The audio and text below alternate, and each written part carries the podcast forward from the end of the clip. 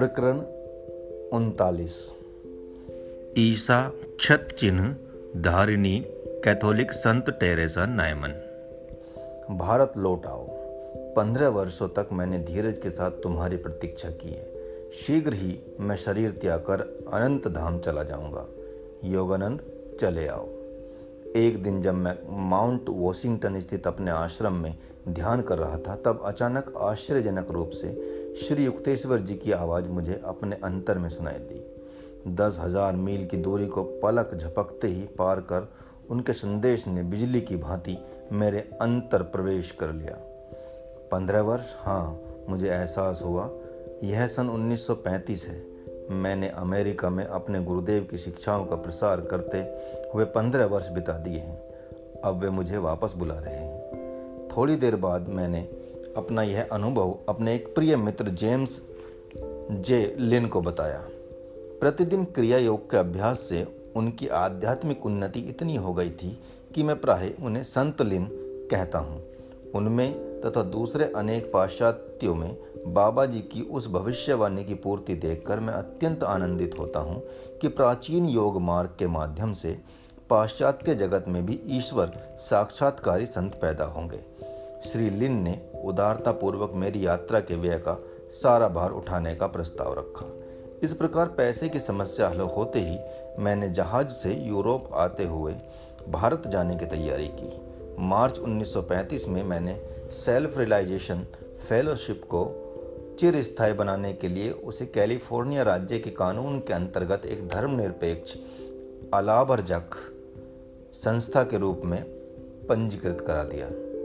मेरे पास अपना जो कुछ था, वह सब अपनी पुस्तकों के सर्वाधिकारों सहित मैंने सेल्फ रियलाइजेशन फेलोशिप को दान कर दिया। दूसरी अधिकांश धार्मिक एवं शैक्षणिक संस्थाओं की तरह ही सेल्फ रियलाइजेशन फेलोशिप भी अपने सदस्यों एवं अन्य लोगों के दान पर चलती है। मैंने अपने शिष्यों से कहा, मैं वापस आऊँगा। अमेरिका को मैं कभी नहीं भूलूँगा। लॉस एंजल्स में मेरे मित्रों द्वारा मुझे दिए गए विदाई भोज के दौरान मैं लंबे समय तक उनके चेहरे निहारता रहा। मेरे मन में कृतज्ञता से ओत प्रोत विचार आया, हे प्रभु, जो आपको ही एकमात्र दाता मानकर स्मरण करता है, उसके लिए मानवों के बीच कभी मित्रता की मधुरता का अभाव नहीं हो सकता। न्यूयॉर्क से मैं 9 जून 1935 को यूरोपा नाम के जहाज़ पर सवार होकर चल पड़ा। मेरे साथ दो शिष्य थे। एक मेरे निजी सचिव श्री सी रिचर्ड राइट और दूसरी सिंसिनाटी की एक वृद्ध सी महिला, मिस एटी ब्लेच विगत सप्ताहों की ऐति व्यवस्था और भागदौड़ के बाद समुद्र यात्रा के शांतिपूर्ण दिन बड़े सुहावने लग रहे थे, पर यह शांति अल्पकालिक ही रही। आधुनिक जहाज़ों की तेज गति के कुछ खेदजनक पहलू भी हैं। अन्य उत्सुक पर्यटकों की भांति ही हम लोगों की विशाल और प्राचीन महानगरी लंदन में घुसे।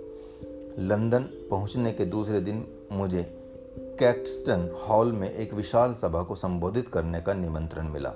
इस सभा में व्याख्यान शुरू करने से पहले सर फ्रांसिस यंग हस्बैंड ने लंदन के श्रोताओं को मेरा परिचय दिया। हमने सर हैरी लॉडर के अतिथि बनकर उनके स्कॉटलैंड के एस्टेट में एक दिन आनंद में बिताया। कुछ दिन बाद हम लोग इंग्लिश चैनल को पार कर यूरोप महाद्वीप पहुँचे, क्योंकि मैं बवेरिया की एक विशेष तीर्थ यात्रा करना चाहता था। मैंने विचार किया कि कोनर स्रोत की महान कैथोलिक संत टेरेसा नोयमन से मिलने का यही एकमात्र अवसर मुझे मिल सकता है। कई वर्ष पहले मैंने टेरेसा नोयमन के बारे में एक आश्चर्यजनक लेख पढ़ा था। उस लेख में उनके बारे में जो जानकारी दी गई थी, वह इस प्रकार थी। टेरेसा नोयमन का जन्म अठारह में गुड फ्राइडे के दिन हुआ था। जब वे 20 वर्ष की थी, तब एक दुर्घटना में वे अंधी हो गई और साथ ही उन्हें पक्षाघात भी हो गया। द लिटिल फ्लावर के नाम से सुविख्यात लिसो की संत टेरेसा की कृपा से 1923 में उनकी दृष्टि चमत्कारिक ढंग से वापस आ गई। बाद में टेरेसा नायमन का पक्षाघात भी ठीक हो गया। 1923 से ईश्वर के प्रसाद रूप में चर्च से दिए जाने वाले छोटे से वेफर के अतिरिक्त टेरेसा नोयमन ने अन्न जल का पूर्ण परित्याग कर दिया। 1926 में टेरेसा नायमन के माथे पर छाती तथा हाथ पांवों पर ईसा मसीह के पवित्र घाव प्रकट हो गए। सूली पर चढ़ाए जाने से पूर्व और सूली पर चढ़ाए जाने के दौरान ईसा मसीह को जो जो यातनाएँ दी गई, उन सब यातनाओं को वे प्रति शुक्रवार को अपने शरीर में अनुभव करती हैं। टेरेसा नायमन को केवल अपने गाँव की सरल जर्मन भाषा ही आती है, परंतु शुक्रवार के इन अनुभवों के दौरान भावाशेष में वे कुछ ऐसे वाक्यों का उच्चारण करती हैं, जिन्हें विद्वानों ने प्राचीन फिलिस्तीनी भाषा के रूप में पहचाना है। अपने इस दिव्य दर्शन के दौरान उचित अवसरों पर वे हिब्रू या यूनानी भाषा भी बोलती हैं। चर्च के अधिकारियों की अनुमति से कई बार टेरेसा, नायमन को वैज्ञानिक निरीक्षण में भी रखा गया। प्रोटेस्टेंट जर्मन समाचार पत्र के संपादक डॉक्टर फ्रिटिज गार्लिक इस कैथोलिक पाखंडी का भंडापोड़ करने के लिए कॉर्नर स्रोत गए थे, पर मन में श्रद्धा लिए लौट आए और उन्होंने उनका पूर्ण श्रद्धा भाव के साथ जीवन चरित्र लिख डाला। हमेशा की तरह मैं किसी संत से मिलने के लिए लालायित रहता था, चाहे मैं पूर्व में हूँ या पश्चिम में। जब हम लोग 16 जुलाई को कोनर स्रोत पहुँचे तो मैं आनंद से पुलकित हो उठा। बवेरियाई किसानों को हमारी फोर्ड कार, इसे हम लोग अमेरिका से अपने साथ लाए थे और उसमें बैठे अलग अलग प्रकार के लोगों, एक युवा अमेरिकन पुरुष, एक प्रौढ़ महिला और कोट के कॉलर के नीचे अपने लंबे केशों को दबाए एक श्याम वर्णीय भारतीय, जो देखकर काफ़ी कुतूहल हो रहा था। टेरेसा नायमन का घर साफ़ सुथरा था। घर के पास ही स्थित पुराने कुएँ के पास सुंदर सुंदर फूल खिले हुए थे, परंतु अफसोस, घर बंद और सुनसान था। पड़ोसियों और उस समय पास से गुजर रहे पोस्टमैन को भी कोई जानकारी नहीं थी। इतने में वर्षा भी होने लगी। मेरे साथियों ने लौट चलने की राय दी। नहीं, मैं दृढ़तापूर्वक, उनके साथ कहा जब तक टेरेसा नायमन के पास पहुँचने का कोई न कोई सूत्र मेरे हाथ नहीं लगता, मैं यहाँ से हिलने वाला नहीं हूँ। दो घंटे बाद भी हम उस बेजार, करती वर्षा में अपनी कार में बैठे रहे। मैंने शिकायत भरा निश्वास छोड़ते हुए कहा, भगवान, यदि उन्हें यहाँ नहीं होना था तो आप मुझे यहाँ तक लाए ही क्यों? इतने में एक अंग्रेज़ी भाषी व्यक्ति हमारे पास आकर खड़ा हो गया। उसने नम्रतापूर्वक अपनी सहायता प्रदान की। उसने कहा, मैं निश्चित तो नहीं जानता कि टेरेसा नायमन कहाँ है, परंतु वे प्राय ही यहाँ से 80 मील दूर। आइकस्टार्ट विश्वविद्यालय में वहाँ के विदेशी भाषाओं के प्रोफेसर फ्रॉन्ज वुड्स से मिलने जाती हैं। दूसरे दिन सुबह हम लोग कार से छोटे से शांत नगर आइकस्टॉट में जा पहुँचे। डॉक्टर वुड्स ने प्रेम पूर्वक अपने घर में हमारा स्वागत किया। हाँ टेरेसा नायमन यहीं हैं। उन्होंने टेरेसा नायमन के पास संदेश भेजा कि कोई उनसे मिलने आए हैं। संदेश ले जाने वाला शीघ्र ही उनके उत्तर के साथ वापस आया। यूँ तो बिशप ने मुझे उनकी अनुमति के बिना किसी से मिलने के लिए मना किया है, परंतु भारत के इस संत से मैं अवश्य मिलूँगी। उनके इन शब्दों ने मेरे हृदय को छू लिया। डॉक्टर वुड्स ने के पीछे पीछे मैं सीढ़ियाँ चढ़कर ऊपर के बैठक खाने में गया। टेरेसा नायमन तुरंत ही वहाँ आ गई। उनसे शांति और आनंद निस्तृत हो रहा था। उन्होंने काला गाउन और सफ़ेद मस्तक व मस्तक आवरण धारण कर रखा था। उनकी आयु उस समय सैंतीस वर्ष की थी, परंतु वे उससे काफ़ी कम उम्र की दिख रही थी। उनके चेहरे पर एक शिशु सुलभ, मोहकता और उत्फुल्लता झलक रही थी। स्वस्थ, सुगठित शरीर, गुलाबी गाल और आनंदी स्वभाव, और वह यह वो संत हैं जो सदा निराहार रहती हैं। टेरेसा नायमन ने अत्यंत सौम्यता के साथ मुझसे हाथ मिलाया।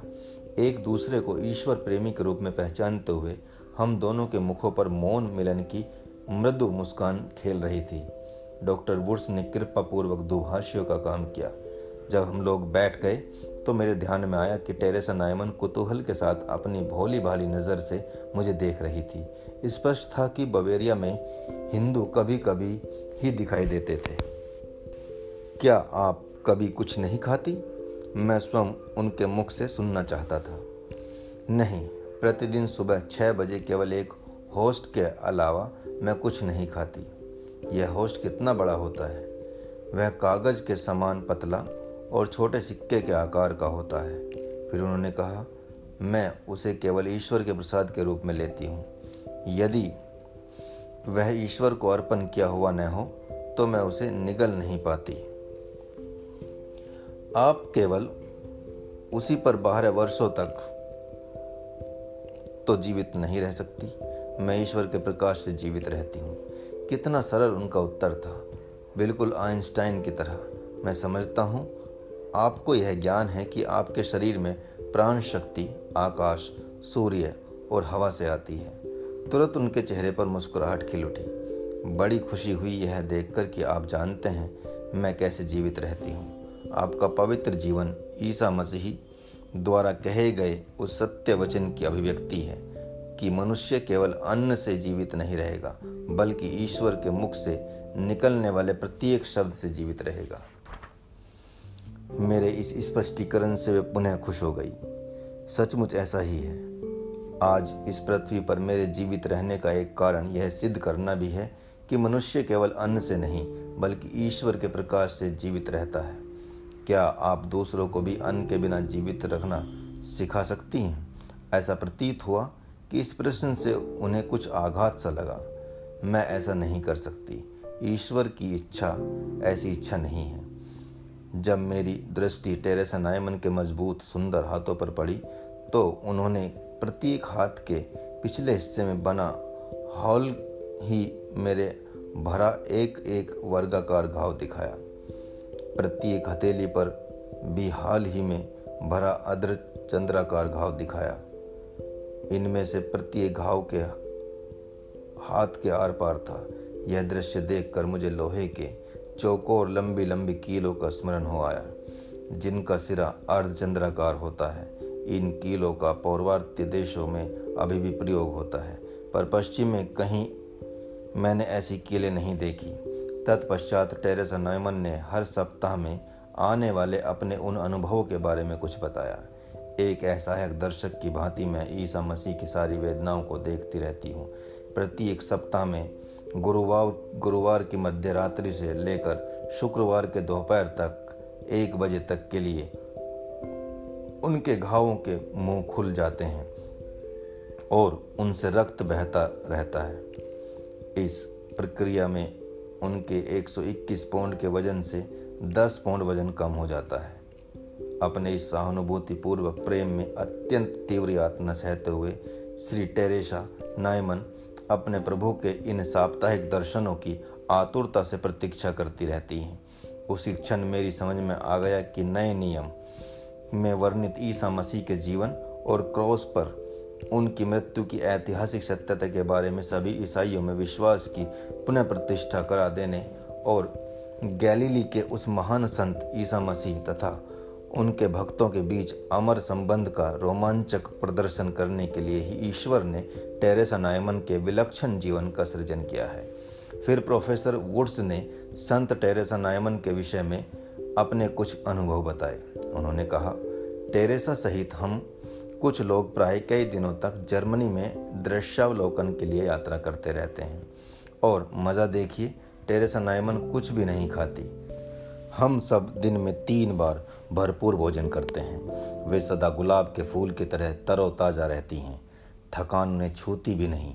हम बाकी लोगों को जब भूख लगती है तो हम रास्ते किनारे होटलों को ढूँढने लगते हैं और टेरेसा नायमन दिल खोलकर हंसती रहती हैं। और इसके साथ प्रोफेसर ने उनकी शारीरिक अवस्था के बारे में एक दिलचस्प बात बताई। टेरेसा नायमन कुछ भी नहीं खाती, इसलिए उनका पेट सुकड़ गया है। मल मूत्र उनके शरीर में तैयार ही नहीं होता, परंतु उनकी पसीने की ग्रंथियाँ काम करती हैं।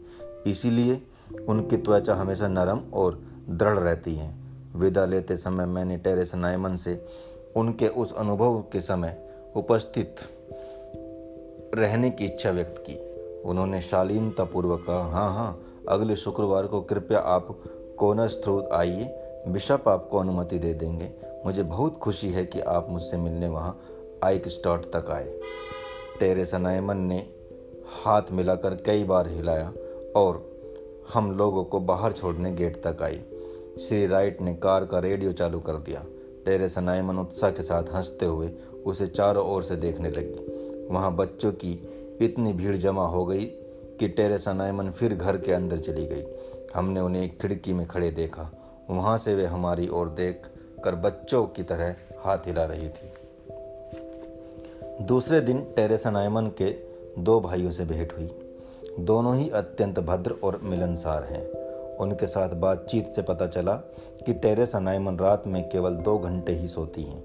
शरीर में इतने सारे घाव होने के बावजूद वे सतत सक्रिय और उत्साह से भरपूर रहती हैं। उन्हें पक्षियों से अत्यंत प्रेम है। एक जलाशय की मछलियाँ भी, की भी वे देखभाल करती हैं और प्राय अपने बगीचे में काम करती रहती हैं।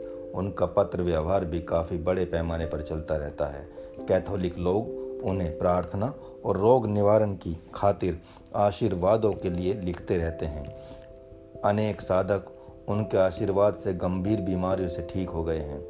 उनके तेईस वर्षीय भाई फर्डिनांड ने बताया कि उनमें प्रार्थना के माध्यम से दूसरों के रोग अपने शरीर में लेकर भोगने की शक्ति है। एक बार टेरेसा नैमन के चर्च के एक आदमी को गले का कोई रोग हो गया था। वह पादरी बनने की तैयारी कर रहा था। उस समय टेरेसा नैमन ने प्रार्थना की कि उस युवक के गले का रोग उनके अपने गले में आ जाए। बस उसी समय से उन्होंने अन्न पानी छोड़ दिया है। शुक्रवार की दोपहर को हम लोग कार से बिशप के घर गए। बिशप महाशय ने मेरे लंबे बालों को कुछ विस्मय से देखा। उन्होंने तुरंत हमें आवश्यक अनुमति पत्र लिखकर दे दिया। इसके लिए कोई शुल्क नहीं था। चर्च ने यह जो नियम बना दिया था, वह केवल टेरेसा नाइमन को साधारण यात्रियों की भीड़ से बचाने के लिए था, क्योंकि आरंभ के वर्षों के में दर्शक हज़ारों की संख्या में शुक्रवार को कोना स्रोत में जमा हो जाते थे। हम कोना स्रोत में शुक्रवार को सुबह करीब साढ़े नौ बजे पहुँचे। मैंने देखा कि टेरेसा नायमन के घर की छत के कुछ हिस्से में शीशा लगा हुआ था, ताकि उन्हें भरपूर प्रकाश उपलब्ध हो। यह देखकर हमें खुशी हुई कि अब की बार घर का दरवाज़ा बंद नहीं था, बल्कि शहर स्वागत के लिए अंदाज में पूर्ण खुला हुआ था। हम लगभग बीस अन्य लोगों की कतार में खड़े हो गए। उन सब के पास भी अनुमति पत्र थे। कई तो उस भाव, भावावस्था को देखने के लिए बहुत दूर दूर से आए थे। प्रोफेसर के घर में मेरी पहली परीक्षा में टेरेसा नायमन उत्तीर्ण हो गई थी, क्योंकि उन्होंने अंतर ज्ञान से जान लिया था कि मैं केवल कौतूहल की शांति के लिए नहीं, बल्कि आध्यात्मिक कारणों से उन्हें देखना चाहता था। मेरी दूसरी परीक्षा इस बात से संबंधित थी कि सीढ़ियों से ऊपर उनके कमरे में जाने से पहले उनके मन में चल रहे विचार जानने के लिए और उनकी अंतर्दृष्टि को दिखने वाले दृश्य देख पाने के लिए मैंने एक यौगिक भावावस्था में प्रवेश कर लिया जिससे उनके अंतर जगत के साथ मेरा संबंध जुड़ गया। फिर मैंने उनके कमरे में प्रवेश किया, जो दर्शकों से भरा हुआ था। टेरेसा नाइमन एक पलंग पर सफ़ेद परिधान में लेटी हुई थी। श्री राइट मेरे ठीक पीछे ही थे। कमरे का विलक्षण और भयंकर दृश्य देखकर मैं दरवाजे की चौकट के पास ही विस्मय चकित होकर खड़ा रह गया था। टेरेसा नाइमन की निचली पलकों से रक्त की लगभग एक इंच चौड़ी धार लगातार बह रही थी। उनकी आँखें ऊपर की ओर उठकर ललाट के मध्य में स्थित आध्यात्मिक चक्षु पर लगी हुई थी। उनके मस्तक पर लपेटा हुआ वस्त्र कांटों के ताज से हुए घावों से निकलने वाले रक्त से लथपथ हो गया था। उनके श्वेत परिधान पर हृदय के ऊपर लाल धब्बा बन गया था। वह रक्त उनके शरीर के बाएँ तरफ़ हुए एक घाव से निकल रहा था, जिस स्थान पर युगों पूर्व ईसा मसीह के शरीर में सैनिक ने भाला चुभोया था। टेरेसा नायमन के दोनों हाथ मात्र करुणा के आग्रही भाव में ऊपर उठे हुए थे। उनके चेहरे पर यातना की छाया और दिव्य आभा दोनों दिखाई पड़ रही थी। उनका शरीर पहले से काफ़ी दुबला दिखाई दे रहा था और वह आंतरिक तथा बाह्य कई प्रकार के सूक्ष्म परिवर्तनों से युक्त प्रतीत हो रही थी। ये वे धीरे धीरे किसी विदेशी भाषा में स्पष्ट सा कुछ बोल रही थी। उनकी अंतरिंद्रिय दृष्टि को दिखने वाले लोगों से वे किंचित कांपते होठों से बोल रही थी। क्योंकि मैंने पहले ही उनकी चेतना के साथ अपना अंतर संबंध जोड़ दिया था अतः मुझे वह सब दिखाई देने लगा जो उन्हें दिख रहा था। वे ईसा मसीह का उपहास करती भीड़ के बीच से लकड़ी का क्रॉस उठाए जाते देख रही थी। अचानक व्याकुल होकर टेरेसा नायमन ने अपना सिर ऊपर उठाया, क्योंकि ईसा मसीह नीचे गिरकर क्रॉस के भारी वज़न से नीचे दब गए थे। इसी के साथ वह दृश्य लुप्त हो गया। प्रचंड करुणा और खेद के वेग से क्लांत होकर टेरेसा नायमन तकिए पर निढाल हो गई। उसी समय मुझे अपने पीछे धड़ाम से कुछ गिरने की आवाज़ सुनाई दी। एक पल के लिए पलट कर देखा तो चित अवस्था में एक शरीर को उठाए दो आदमी बाहर ले जा रहे थे। परंतु उस समय मैं अपनी अधिचेतना भावावस्था से बाहर आ ही रहा था, इसलिए धराशायी हुए उस व्यक्ति को पहचान नहीं सका। मैंने फिर से अपनी दृष्टि टेरेसा नायमन के चेहरे पर स्थिर की। रक्त धाराओं में डूबा वह चेहरा मुर्दे के समान पीला पड़ गया था, परंतु अब उस पर शांति छाई थी और पवित्रता उससे निस्तृप्त हो रही थी। बाद में मैंने अपने पीछे की ओर दृष्टि दौड़ाई तो देखा कि श्री राइट अपने गाल पर हाथ दबाए खड़े थे और उनके गाल से रक्त निकल रहा था। मैंने चिंतित होकर पूछा, डिक, क्या तुम ही गिर पड़े थे? हाँ वह भयावह दृश्य देखकर मुझे चक्कर आ गया था। मैंने सांत्वना देते हुए कहा, खैर, फिर से आकर वही दृश्य देखने का साहस तो तुम में है। और भी दर्शनार्थी हमारे पीछे कतार में खड़े थे। अतः श्री राइट और मैं मन ही मन टेरेस अनायमन से विदा लेकर उनकी उपस्थिति से पवित्र हुए उस स्थान से बाहर आ गए। दूसरे दिन हम लोग दक्षिण की ओर मार्ग क्रमण करने लगे। हमें इस बात की खुशी थी कि हमें ट्रेनों पर निर्भर नहीं रहना पड़ रहा था। और हम देहात में जहाँ चाहे अपनी फोर्ड कार रोक सकते थे। जर्मनी, हॉलैंड, फ्रांस तथा स्विट्जरलैंड के आल्प्स पर्वतों में से यात्रा करते हुए हमने यात्रा के एक एक पल का पूरा पूरा आनंद लिया। इटली में हम लोग विनम्रता की साक्षात मूर्ति असीसी के सेंट फ्रांसिस का दर्शन करने के लिए विशेष रूप से गए। हमारी यूरोप यात्रा यूनान में आकर समाप्त हुई। यूनान में हम लोगों ने एथेनियन मंदिरों के दर्शन किए और वहाँ कारागार भी देखा जहाँ सुकरात ने विष पान किया था। जहाँ वहाँ सफ़ेद, लगभग अर्धपारदर्शी से प्रतीत होने वाले पत्थर में कलाकृति करते हुए यूनानियों ने जिस प्रकार अपनी अद्भुत कल्पनाओं को साकार रूप दिया है, उसे देखकर मन उनकी प्रशंसा किए बिना नहीं रह सकता। यूनान से हम लोग जहाज़ पर सवार हुए और भूमध्य सागर को पार कर फिलिस्तीन में उतर गए। उस पवित्र भूमि में कई दिन तक रोज भ्रमण करने और तीर्थ यात्रा के महत्व को मुझे और अधिक एहसास हो गया। सूक्ष्म ग्राही हृदय के लिए फलिस्तीन में ईसा की महिमा सर्वत्र व्याप्त है। मैंने श्रद्धा भाव से ईसा मसीह के साथ बेथेलहेम, गतसमनी, कैलवरी, पवित्र माउंट ऑफ़ ओलिव्स की पद यात्रा की और जॉर्डन नदी व गैलीली के समुद्र के तटों पर चला।